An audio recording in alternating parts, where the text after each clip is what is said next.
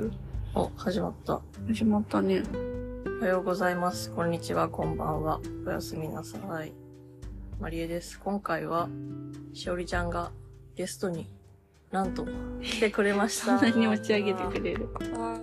あそんなに持ち上げてくれる？そんなに持ち上げてはないこんけにちは、しおりです。ど。はーい。簡単に自己紹介的な、ああ、そうですね。まりえちゃんとは1年ぐらい前に知り合ったのかな。そんな経ってない？半年ぐらい？えなんか無事故でまりえちゃんがレモンジュースを急遽売ってる。ところにああ、はい。私が行って、うんうん。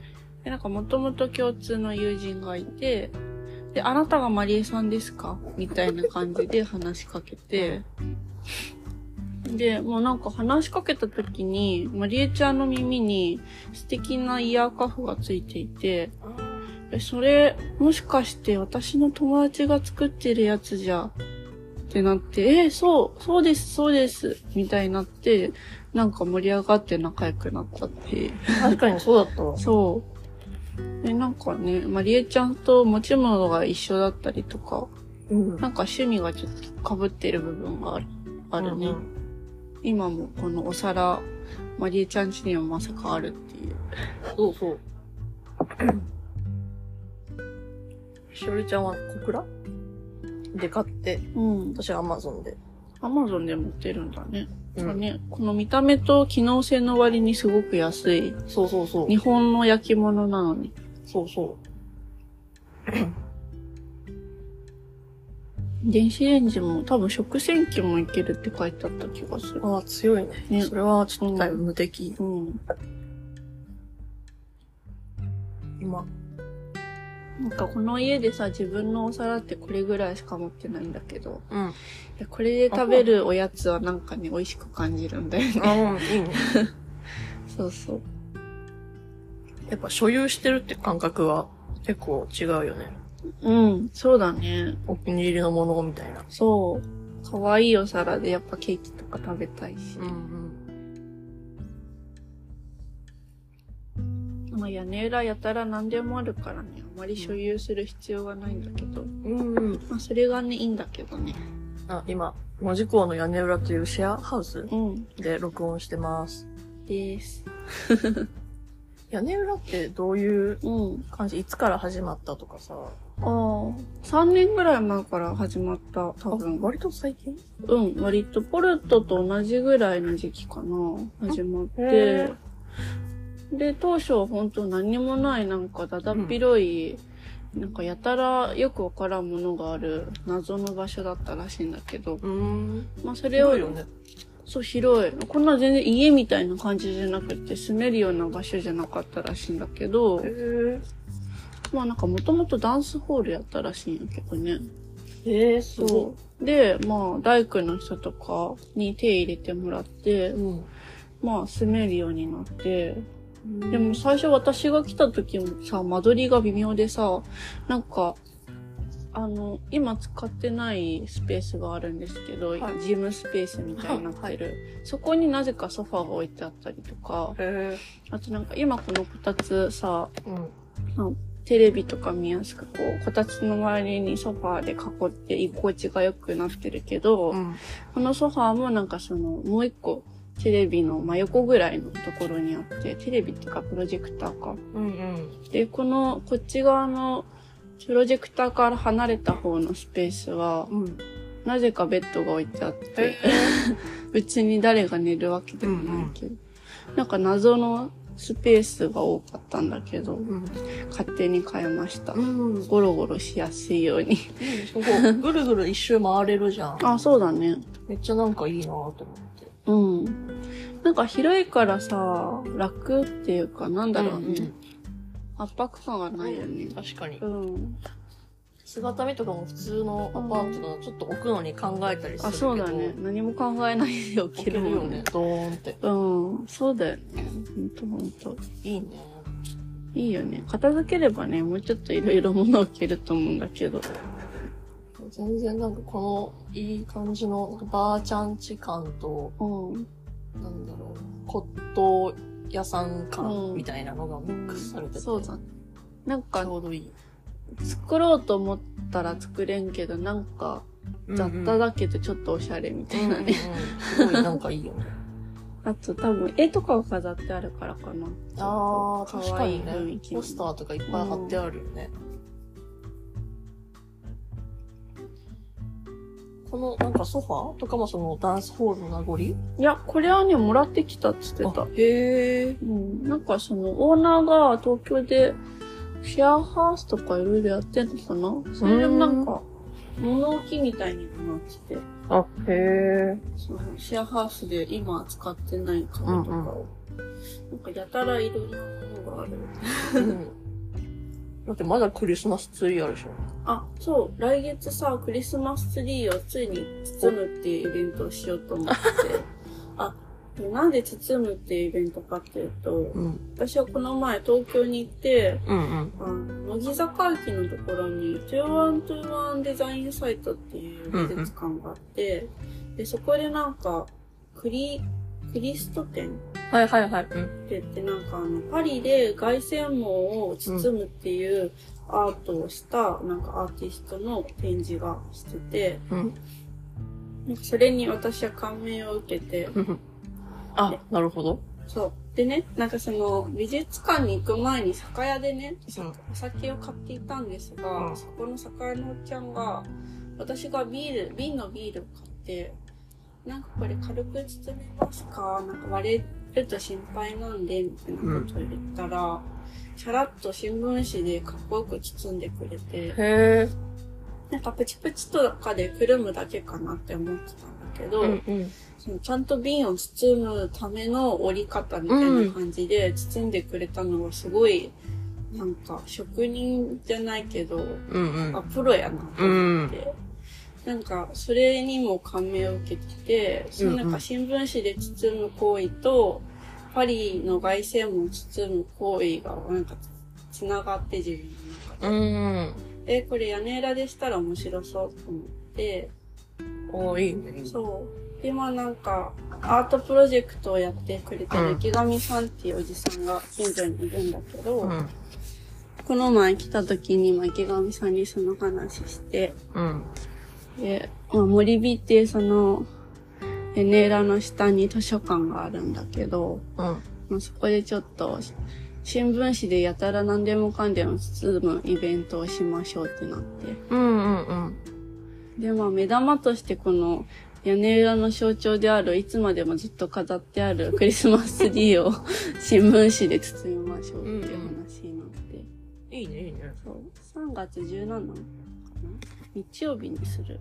うんうん。みんな来てください。3月19か。うん。包まれたクリスマスツリーっていうイベントするんで、いいね。ぜひ。いいね。ちょっと坂本龍一感のある手、なんかタイトルっていうかね。かっこいいでしょ。まあ、包まれた凱旋門ってその展示のパクリなんだけど、もろ。うん。インスパイアーみたいな。そうそうそう。新聞紙と、あとなんかあの、段ボールとかをさ、紐で縛るあの、うんうんビニール紐んうんとかで包もうかなと思って。えー、いいね。うん。なんか本屋でバイトしてた時さ、うん。ブックカバーをつけるんだけどさ、うん。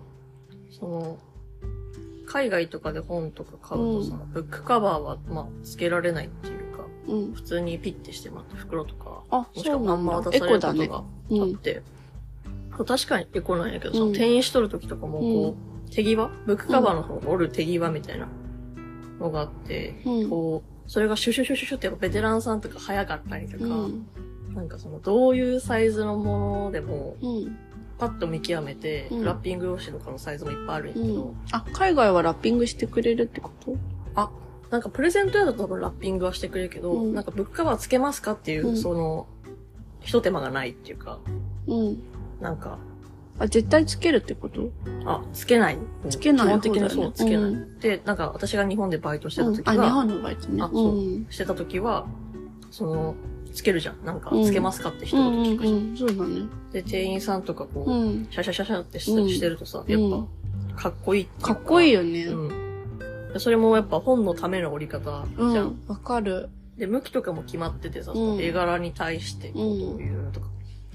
でさ、なんかその話をちょっと聞いてて、うん。バイト時代とうん。かを思い出した。え、じゃあ、まりえちゃん本包めるの？え、今包めんのかな？覚えてるかな？え、ちょっと後でやってみようよ。確かに。ね、昨日もさ、そのお菓子の包装紙があまりにもかっこよくて、捨てるのがもったいなかったから、それで折り紙をしたんですけど、うんうん昨日なんか、紙、ただの一枚の紙切れが折り方一つでいろんなものになるってすごいよね。確かにね。確かに。その、井筒屋、あの、デパートとかのね、なんか包むのとかもすごいかっこいいし、うんうん、うん。リボンは何色がいいですかとか言って、なんか、シュシャシャ、シュルシュルシュルシュルってね、うんうんうん。して、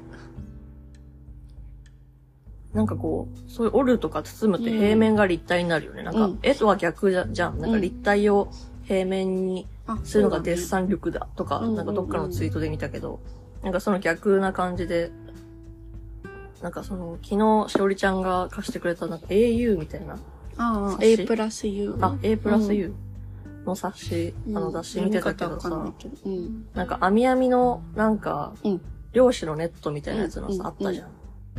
あれもなんか、先頭テントうん。平面だけど、こう、それで筒みたいなの作ってたりとかさ人がこう絡まってたりとかさ、なんかおもろいなって、うん。いや、おもろいよね。うん、思った。うん。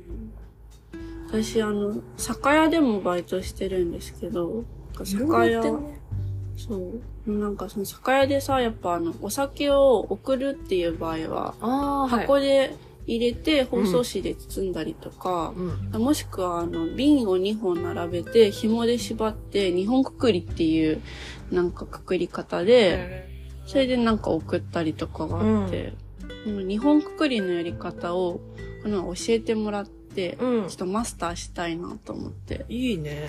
そう。なんか、重たい瓶なんだけど、その日本くくりをすると、もう手に下げて持てるぐらい安定するんよ。うん。すごいなとうんただの紐が。うんうんうんうん。それでもっといろいろ覚えたくなった。うんうん。いいね、いいね。うんそれいいっすね。なんか、いろんなものを包んで作って、その形に合う。なんか役にも立つし、うん。まあ単純になんかできたらちょっとかっこいいっていうか、うんうんうん。機能美っていうか、うんうんいいよね。そう仕事人感。うんうんうん。しおりちゃんってそういうなんか前からそういうアートとかさ、綺麗なものとか好きだったの？好きだった子供の頃から。あ、へえ、物心ついたみたいな？テンションから。うんかななんか一人っ子だったからっていうのもあると思うし、その？家系的にみんな絵描くの上手だったんだけどまあ自分はめっちゃ上手っていうわけじゃないけど、まあなんか教えてもらえるじゃん、上手な人がさ、うん道にいると。で、まあなんか赤と青を混ぜたら紫になるとか、なんかそういうのも、はいはい結構おばあちゃんとかが幼少期から教えてくれて、うん。そう。ねなんか、その、色混ぜたりするの面白いなと思って、うんうんうん。塗り絵とかもなんか凝った塗り絵みたいなのしたりしてた。ううんん。えー、そうなんだ。じゃあもう結構美術館とかよく行くよね。なんかその東京のやつもそうだしさ。ああ、そうだね。でも美術館行き始めたのは、いつからだあ、でも親に連れられては結構小学生ぐらいから行ってて、うんでも自分で行き始めたのは多分大学生ぐらいからかな。うん。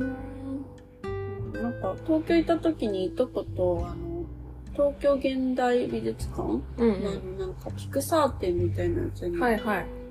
て、なんか、トイストーリーとかのできるまでの過程とか見たりして。なんか、美術館とかってさ、こう、出来上がりの作品を見て感じるっていうのも面白いけど、できるまでの過程が見れるっていうのは、うん。面白いなって。確かにうん。好きかも。うん。詳しいもんね。いろんなこう展示とか行っても見方みたいなさ、うん。こう、たまにインスタのストーリーとかでもさ、この展示こうやったみたいな、うん。感想のみたいなの書いてたりするあ、じゃん。私はね、うんうん確かに。すごいなって思うもん。でなんかちょっと自分の日記的な使い方してるかも。インスタのストーリーを。あ、へえ。個人的に日記とかつけてないから、はいはい後で見返せるじゃん、ストーリー。確かに。だけどなんかその時思ったことを、その一つのストーリーに全部詰め込むみたいな。うんうんうん。忘れないように。うんうん文字制限とかもね、ないしね。ね画像もつけれるから、うん。楽だよね。音もね。なんか写真、ちょっとかっこいい感じの写真1枚だけ載せてる人かっこいいなって思うんだけど、あついなんか情報を詰め込みたくなっちゃう。うんうんうん一つのストーリーとか。うんうん。なん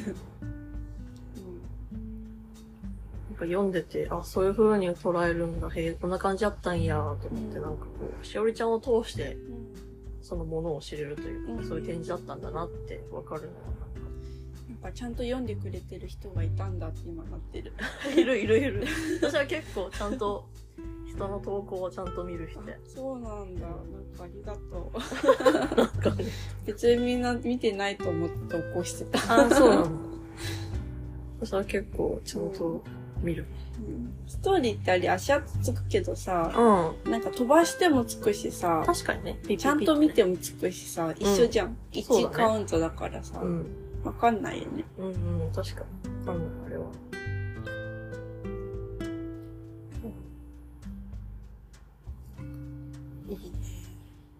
まりえちゃんもバロットン店行ってたの？